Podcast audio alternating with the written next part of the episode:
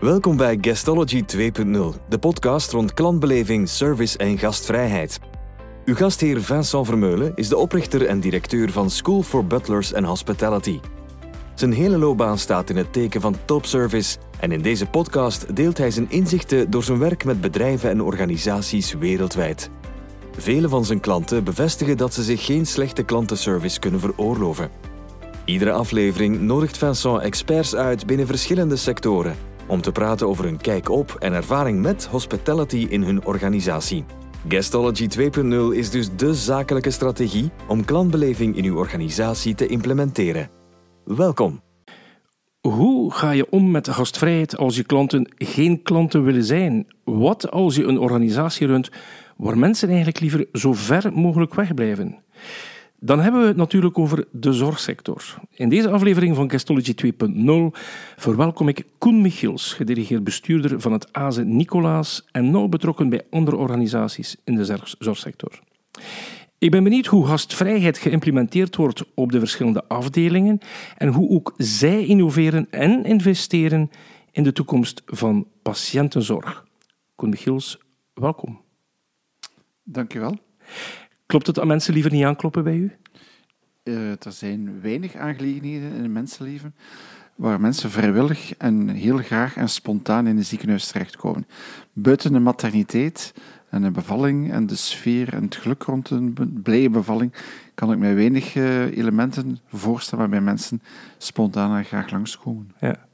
Misschien iets rond uh, plastische chirurgie, waar mensen misschien toch een stukje meer zelfvertrouwen krijgen of zo? Laten we zeggen dat dat misschien ook nog een uitzondering is, omwille van het feit dat dat een vrijwillige keuze is. Maar uh, ik denk dat we dan stilaan uitgepraat zijn. Ja, inderdaad. Heb ik uw functie correct omschreven? Want ik denk dat je meer vingers in de pap hebt dan enkel AZ Nicolaas. Mijn hoofdjob is inderdaad uh, gedelegeerd van AZ Nicolaas en AZ Lokeren, twee ziekenhuizen in het Waasland.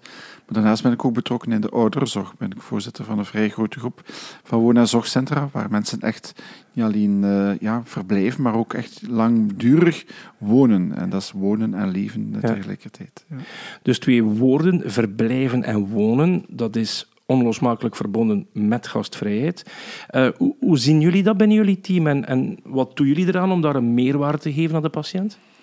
Goh, ik denk dat wij, uh, wij zijn een zorgende sector, dus ik denk dat dat echt wel in onze genen zit, in ons DNA zit van onze organisaties, van dienen te zijn, van uh, ten dienste te staan van de, de mensen. Wat niet wil zeggen dat uh, ook in de zorgsector meer en meer nodig is om ja, dat DNA, om dat ook wel verder te activeren en die waarden uh, dat waarde gedreven en dat zorgt daar voor mensen om dat ook naar de volgende generaties door te geven. Dus om nu te zeggen dat dat gaat allemaal zomaar uh, zonder daar actief mee bezig zijn, dat is niet meer waar. Je moet daar mee bezig zijn. En ja, je merkt het ook wel in heel veel waardenteksten van, van ziekenhuizen, van woon- en zorgcentra, dat dat cliëntgerichtheid, het klantgerichtheid, het, uh, dat dienende, dat daar geëx, geëxpliciteerd zit. Maar je moet daar echt mee aan de slag. En dat is uiteraard in alle dimensies van onze organisaties. Ja, nu, ik heb natuurlijk iets speciaal met opleidingen, met educatie. Um, zit dat dan niet standaard in een zorgopleiding, die, die, ik zou zeggen, die aandacht voor gastvrijheid? Nog eens, impliciet zal dat daar zeker in zitten. Of dat dat echt uh, een themavak is, ik betwijfel het. Uh, wij proberen wel, wij steken heel veel tijd in de begeleiding van nieuwe medewerkers. Dus als mensen bij ons in dienst komen, en dat zijn toch een paar honderd mensen per jaar, van alle verschillende afdelingen, wordt, en dat aspect hospitality, uh, klantgerichtheid, uh, ja, klantenbejegening, daar wordt echt de aandacht aan gegeven. Um, maar ja, dat is werk aan. En dat stopt niet met dat eenmalig educeren. Hoor. Dat is iets dat nodig blijft. Ja, dus eigenlijk een, een ongoing. Ja. Zijn er daar eigenlijk bepaalde tools voor om dat ongoing te houden? Ik bedoel, hoe hou je dat top of mind bij je, bij uw team? We hebben in 2008, op het ogenblik dat we een grote fusie gedaan hebben van de ziekenhuis en Sint-Niklaas, hebben wij daar echt training rond gegeven. We hebben toen al onze medewerkers in wat we noemen een bad gestoken rond uh, klantgerichtheid. Net uh, ja, uit een fusie context komende, waarbij mensen ook wel een stuk uh, ja, frustratie hebben, niet altijd uh, tevreden zijn op elke dienst als ze terechtkomen. Elke fusie gaat gepaard met, ja, met stress in de organisatie. We hebben wel al onze medewerkers training gegeven. in grote groepen. We hebben daar ook nodige ja, een stuk teambuilding aan gekoppeld om effectief aan de slag te gaan daarmee. Ja. Nu, een van onze stokpaardjes hier ook binnen Gastology 2.0 is taal. Hè? Dus hoe communiceer je iets eh, naar, naar iemand, of eh, in dit geval naar de patiënt. Ik las ooit in een boek eh, rond, rond zorg dat geruststelling op nummer 1 staat bij een patiënt. Dat dat de nummer 1 verwachting is. En ik vraag me af hoe dat jullie omgaan met taal ten opzichte van geruststelling. Want dat is ook waarschijnlijk de enige manier van communicatie om dat over te brengen. Ik denk dat dat heel juist is. En eigenlijk taal begint al met het, het, het maken van een telefonische afspraak. Uh, met afsprakendienst. De wijze waarop je daar bejegend wordt, uh, een kilheid of een warmte, begint eigenlijk, ja, het is het begin van een ganse flow. Maar ook patiëntenafdelingen. Dat is eigenlijk iets in onze training die we toen destijds gegeven hebben, rond klantgerichtheid, de wijze waarop dat verpleegkundigen uh, bijvoorbeeld geriatrische patiënten, oudere patiënten aanspreken. Vaak gebeurt dat zo met verkleinwoordjes en dergelijke meer. En eigenlijk, ja, dan, daar moet je echt mensen wel op wijzen. Nog iets, dat is als twee verpleegkundigen of twee zorgkundigen of twee logistiekers een patiënt uh, uh, verhuizen in het ziekenhuis. Dus eigenlijk het patiëntentransport doen en over het hoofd van de patiënt heen het weekend aan het recapituleren zijn. Ja, dat mag je niet doen. Dus, maar ja, je moet daar aandacht aan geven. En soms dat is niet, nooit met slechte bedoelingen, maar je moet aandacht geven dat er eigenlijk een basisattitude van taal, van context moet gecreëerd worden, zodat patiënten zich gerust eh, voelen op dat ogenblik. Ja, maar natuurlijk, ja, aan de ene kant, je moet ook rekening houden met de patiënt, maar aan de andere kant, ja, het zijn ook maar mensen, de, de, de medewerkers. En natuurlijk, ja, je kan snel al een keer uit je rol gaan vallen. Hè. En, en, en hoe pak je dat dan? Ja, dat klopt. Uh, nog eens, ik denk dat je, je gaat uit van een ja, basiscontext en basisatitude van elke medewerker. Maar dan is het ook wel aan de hiërarchische verantwoordelijken om, om erop toe te zien dat uh, de een of de andere medewerker ook wel ja, die basisafspraak ook wel respecteert. Um, en ik denk dat we misschien op dat vlak ook wat uh, ja, een, de zachte sector zijn. We zijn dan niet zo gewoon om collega's aan te spreken over gedrag, attitude of over professionele deskundigheid. Maar daar moeten we toch ook meer en meer naartoe. Dat is eh, de neus in dezelfde richting. En een professionele context betekent ook dat je mensen kan uh, terechtwijzen of toch minstens attent kan maken op een bepaalde uitspraken of een bepaalde taal of zelfs lichaamstaal. Want dat hebben we het nog niet over gehad. Ook een lichaamstaal is cruciaal in die, die, die, die, uh, de, de perceptie van onze patiënt, onze cliënt. Absoluut. Nu, u, u, spant meerdere organisaties over, dus aan de ene kant ziekenhuis, maar ook uh, woonzorgcentra en zo. Uh, mocht ik aan beide type patiënten, of in dit geval dan bewoners, de vraag stellen: wat zijn de drie zaken die u het meeste frustreren in die organisatie? Wat denkt u dat dat zou zijn? Wat vinden mensen ja, niet leuk? Ik weet dat het niet leuk is om naar een ziekenhuis te gaan, maar wat zouden ze niet leuk vinden aan de zorg zelf? Um, misschien beginnen met het ziekenhuis. Uh, ik denk dat uh, wachttijden een uh, aspect is, als u dat bedoelt. Ja, ik denk dat een, het feit dat je soms een aantal weken moet wachten op een consultatie. De patiënt vindt zijn probleem ook urgent en wil ook graag meteen bediend worden. En dat gaat dan niet over de opvang in spoedgevaldienst, maar gewoon een reguliere consultatie. Dus ja, dat moet ingepland worden. Dat kan soms een paar weken duren. Ik denk dat wachttijd. twee, ja, informatie. Ik denk dat op dat vlak uh, we zijn een ongelooflijk uh, een maatschappij geworden waar informatie meteen toegankelijk is. We slaan ons iPad open en we hebben meteen onze informatie. Dat is niet altijd zo met medische informatie. Dat is, ja, een arts wil ook graag die medische informatie samen met de patiënt bespreken.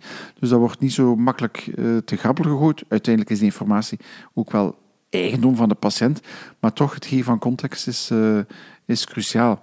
Dus wachttijden, die toegankelijkheid van informatie, ik denk dat dat uh, een cruciale is. Ehm, ja, ik denk, ja. Uh, denk, dat dat twee hele belangrijke aspecten zijn. Ja. Even over die urgentie, over dat verschil in gevoel. Daarmee bedoel ik, er was een studie waar um, ze eigenlijk de bedrijven bevraagd hebben van hoe goed denk je dat jullie het doen op vlak van gastvrijheid ten opzichte van jullie uh, klanten. En de meeste bedrijven gaven zichzelf een 8 op 10. Als we dezelfde vraag stelden aan die klanten van die bedrijven, hadden ze een 1 op 10. Dus die perceptie tussen goede service is enorm, enorm uh, uit elkaar liggend. Nu, is dat hetzelfde met urgentie? Ik bedoel, ik bedoel daarmee, de patiënt ziet die urgentie waarschijnlijk heel anders dan, dan de geneesheer. En, en hoe brengt de geneesheer dat over om te zeggen van, het is eigenlijk zo dringend niet?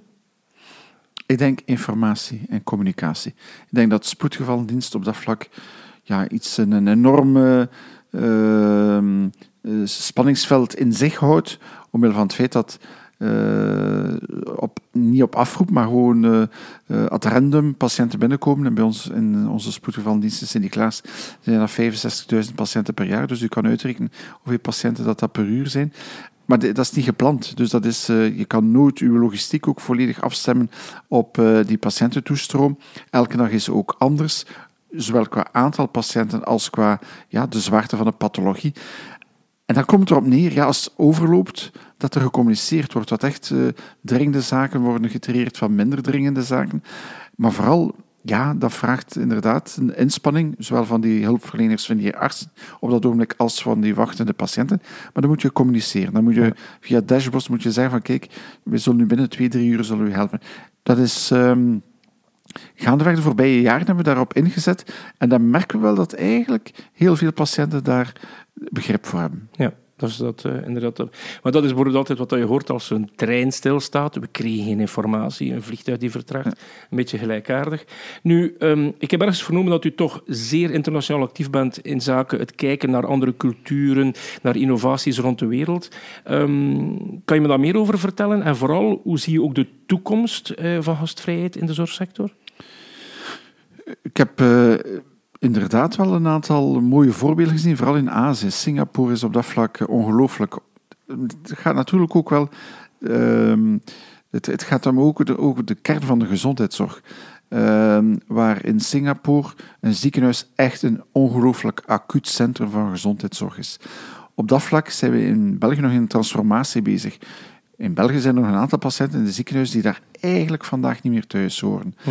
Eigenlijk, als een patiënt klinisch afgewerkt is, zouden er andere transitievormen of andere mengvormen, herstelverblijven, zorghotels moeten zijn waar patiënten terugkomen. En waar je dan ook meer kan focussen op de behoeften van die patiënt op dat ogenblik.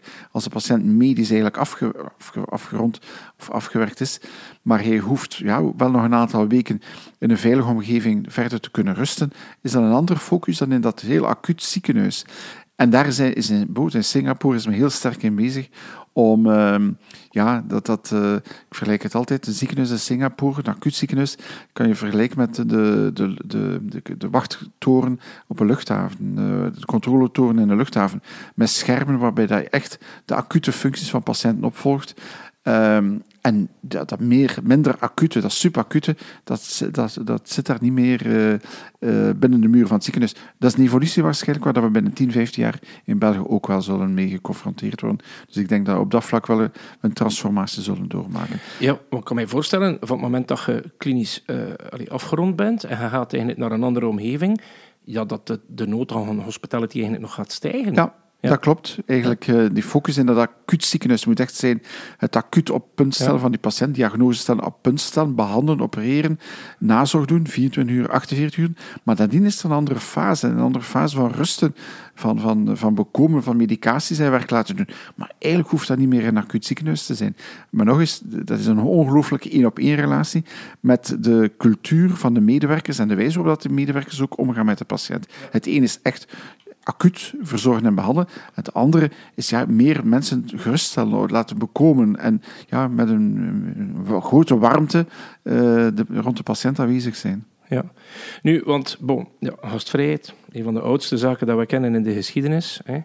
Aan de andere kant van zorg staat natuurlijk technische uh, innovatie, hè, dus alles wat technologie is. Hoe mengen we dat oude met dat nieuwe? Want ja, we kunnen wel zoals u net zegt, een, nieuwe, uh, een andere omgeving hebben van de uh, patiënt na de klinische afronding. Maar hoe innoveer je daar? Hoe integreer je die technologie? Dat gaat natuurlijk hand in hand moeten gaan. En het is niet zo dat technologie gastvrijheid of hospitality of, of klantenbejegening gaat vervangen. Het zal en-en uh, zijn. Ehm, maar misschien gaat de technologie ertoe leiden dat er nog meer en meer informatie gaat moeten gegeven worden aan de patiënt. Van waarvoor staat die technologie? Wat zijn de voordelen van de technologie? Soms is er ook een keuzemogelijkheid. Sommige operaties kunnen zeg maar, met een robot gebeuren, maar kunnen ook nog op de klassieke manier gebeuren. Het is wel aan de arts of de, de, de verpleegkundige, of noem maar op, om ook wel de voor- en de nadelen van beide. Dus het feit dat we naar een enorme technologische evolutie in de gezondheidszorg aan het evolueren zijn, wil niet zeggen dat die patiënteninformatie, of het, net het van de patiënt, dat dat simpeler wordt. Zelfs in tegendeel, die informatie zal uh, meer dan nooit cruciaal worden. Ja, want dat is eigenlijk ook iets wat wij zien, is als je kijkt naar software, dat er eigenlijk weinig gastvrijheid in de taal van software gestopt wordt. En ik denk dat we daar toch ook een keer uh, dringend moeten naartoe kijken. Wat ook wel zo is, als ik nog één uitbreiding mag maken, de technologie is niet alleen bij een operatie, maar is ook in patiëntenopvolging. Het feit dat er apps op komst zijn, dat er sensoren in de menselijke lichaam kunnen ingeplant worden, waarbij dat meer en meer parameters door de patiënt zelf kunnen opgevolgd worden, krijg je een volledig andere vorm van geneeskunde. Waarbij patiënten vroeger om de zes weken naar een dokter gingen voor bepaalde parameters op te volgen, waar hij nu elke dag, bijvoorbeeld een diabetespatiënt, twintig keer per dag zijn eigen suikerwaarden kan testen en eigenlijk eh, ja, de grenswaarden daar zelf kan rond opvolgen. Dus dat maakt, je krijgt een andere, een, andere, um, een andere relatie tussen de zorgverlener en de patiënt, omdat de patiënt eigenlijk capteert heel veel uh, informatie zelf en moet er zelf ook wel mee aan de slag. En dat is natuurlijk ook wel dat vraagt ook een, een, sensitiviteit van die zorgverlener en van de artsen, dat de patiënt meer en meer zelf over de informatie beschikt en ermee aan de slag gaat. Maar natuurlijk, en dat is een beetje zeer geweest in het begin van het internet, uh, hoe gaan wij om zonder medische kennis met de informatie die we krijgen? Want ik kan mij voorstellen, als ik een bepaald resultaat op mijn smartphone krijg, ik kan dat niet interpreteren zoals een geneesheer dat kan. Dus die, die, die geruststelling valt een klein beetje weg. Hoe gaan we daarmee om? Dat is eigenlijk een heel groot probleem. Ik, als ik een bloedanalyse, uh, het resultaat van mijn eigen bloedanalyse en ik lees dat, ik versta daar maar 25% van. En dat is misschien nog veel. En dan begint het te surfen en dan zie je de woorden. Maar eigenlijk zien we daar de context niet van. Als niet-zorgverlener, als niet-arts, is dat moeilijk. En dat is een hele grote uitdaging. Vandaar, dat is het punt van er straks ook, als uh, informatie wordt is, is, via de, de, internet en via allerlei heldplatformen is eigenlijk zeer snel beschikbaar. Maar is, leidt dat tot geruststelling van de, van de patiënt? In vele gevallen niet, want veel, vaak moet men met die informatie toch aan de slag. Vandaar dat sommige artsen bepaalde informatie niet vrijgeven voordat ze het zelf met de patiënt kunnen bespreken. Zodat ze het beter kunnen duiden op het moment zelf. Context geven ja, ja en uitleg geven. Absoluut. Nu, ik zei het al, u, u, u, kijkt ook vooral een keer over het muurtje naar uh, andere culturen en regionen. Maar doet je dat ook in andere sectoren? En zo ja, wat pik je uit andere sectoren op om dat te implementeren bij jullie? Uh, wij doen dat. Wij kijken inderdaad naar andere sectoren. Ik herinner mij een paar jaar terug hebben wij een gans accrediteringstraject opgezet, uh, waarbij dat ja, een externe uh, accrediteringsbureau uh, onze processen en onze ja, outcome en dergelijke meer kwamen bekijken. En toen hebben wij ons in het warmmaken van de organisatie nogal in, laten inspireren door de luchthaven, luchtvaartsector. Hmm, ja, ja omdat daar uiteraard de processen minutieus uitgewerkt zijn. Uh, iets wat bij ons ook gebeurde, maar minder systematisch. En naar aanleiding van de dergelijke accreditering heeft de luchtvaartsector uh, was een inspiratiebron voor ons. Mooi. Maar was dat dan enkel op vlak van bedrijfsprocessen of ook op vlak van hospitality? Vooral bedrijfsprocessen. Vooral bedrijfsprocessen, ja. ja. wat eigenlijk het oogpunt van de accreditering ook wel voornamelijk een, uh, een, een, een, view is op de processen en de, de, consistentie van de processen. Want het is altijd zo moeilijk om hospitality in een audit te gaan steken. Ik bedoel, je werkt met gevoelens, dus ja. uh, het is ja. verschrikkelijk moeilijk. Ik ga u nog een paar korte vragen stellen, dat doe ik altijd op het einde. Um, waar kreeg u ooit de beste service? Um, ik moet nadenken. Um, goh gekeken in de recente periode. Uh, beste service, uh, ik, uh, ik, associeer dat niet altijd met heel grote, beklijvende momenten, maar ehm, bij de, bijvoorbeeld bij de, wijze waarop je bij een bakker behandeld wordt, vind ik, kan heel beklijvend en kan heel vriendelijk en hoopgevend zijn dat je daar graag terugkomt. Uh, ik vind dat uh, vriendelijk aangesproken worden en het feit dat je het gevoel hebt dat men echt met jou bezig is, echt wel cruciaal. Oprecht interesse. Ja, ja. ja. Dat klopt, hè, want uh, hoe meer de frequentie, hoe delicater dat hospitality wordt. Hè. Hoe meer dat je ergens staat, hoe delicater het kan worden. Ik heb het ook ooit gehad op... op, op ik had een transfer op de luchthaven van, uh, van Doha in Qatar. En ik vroeg iemand uh, waar ik mijn handen kon wassen.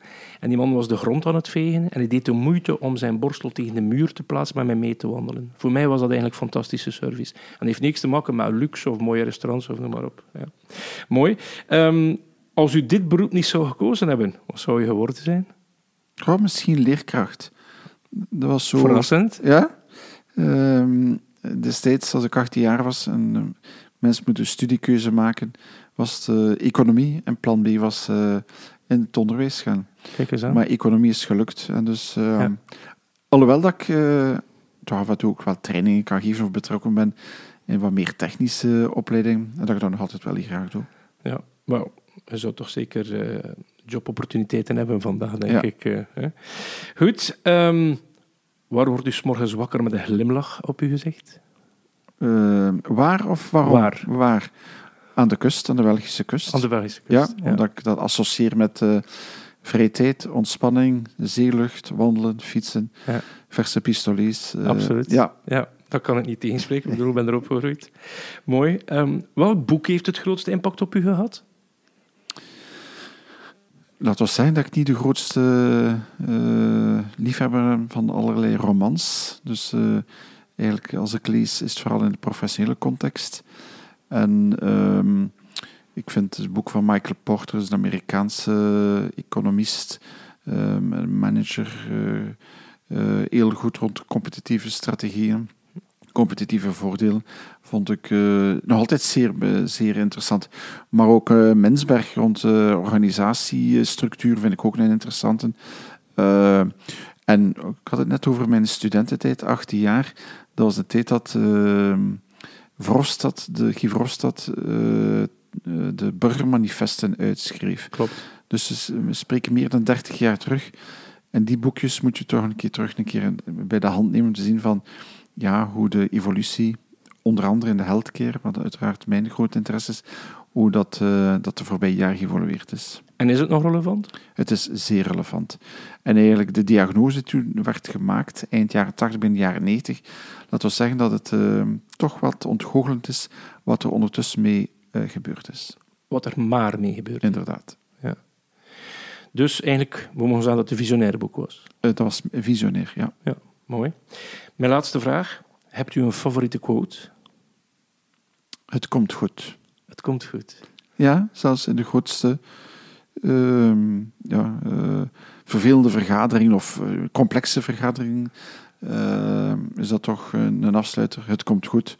En uiteraard, de collega's weten dat al en zitten er ook op te wachten. Eh, en dat is vaak ook het slot van de vergadering. Het komt goed. Wow. Het impliciet einde van de vergadering. Het dat, komt goed. Dat sluiten we hier ook zo af. Dank het u. komt goed. Het komt Koen goed. Giels, dank u wel. Dank u. Guestology 2.0. You're welcome.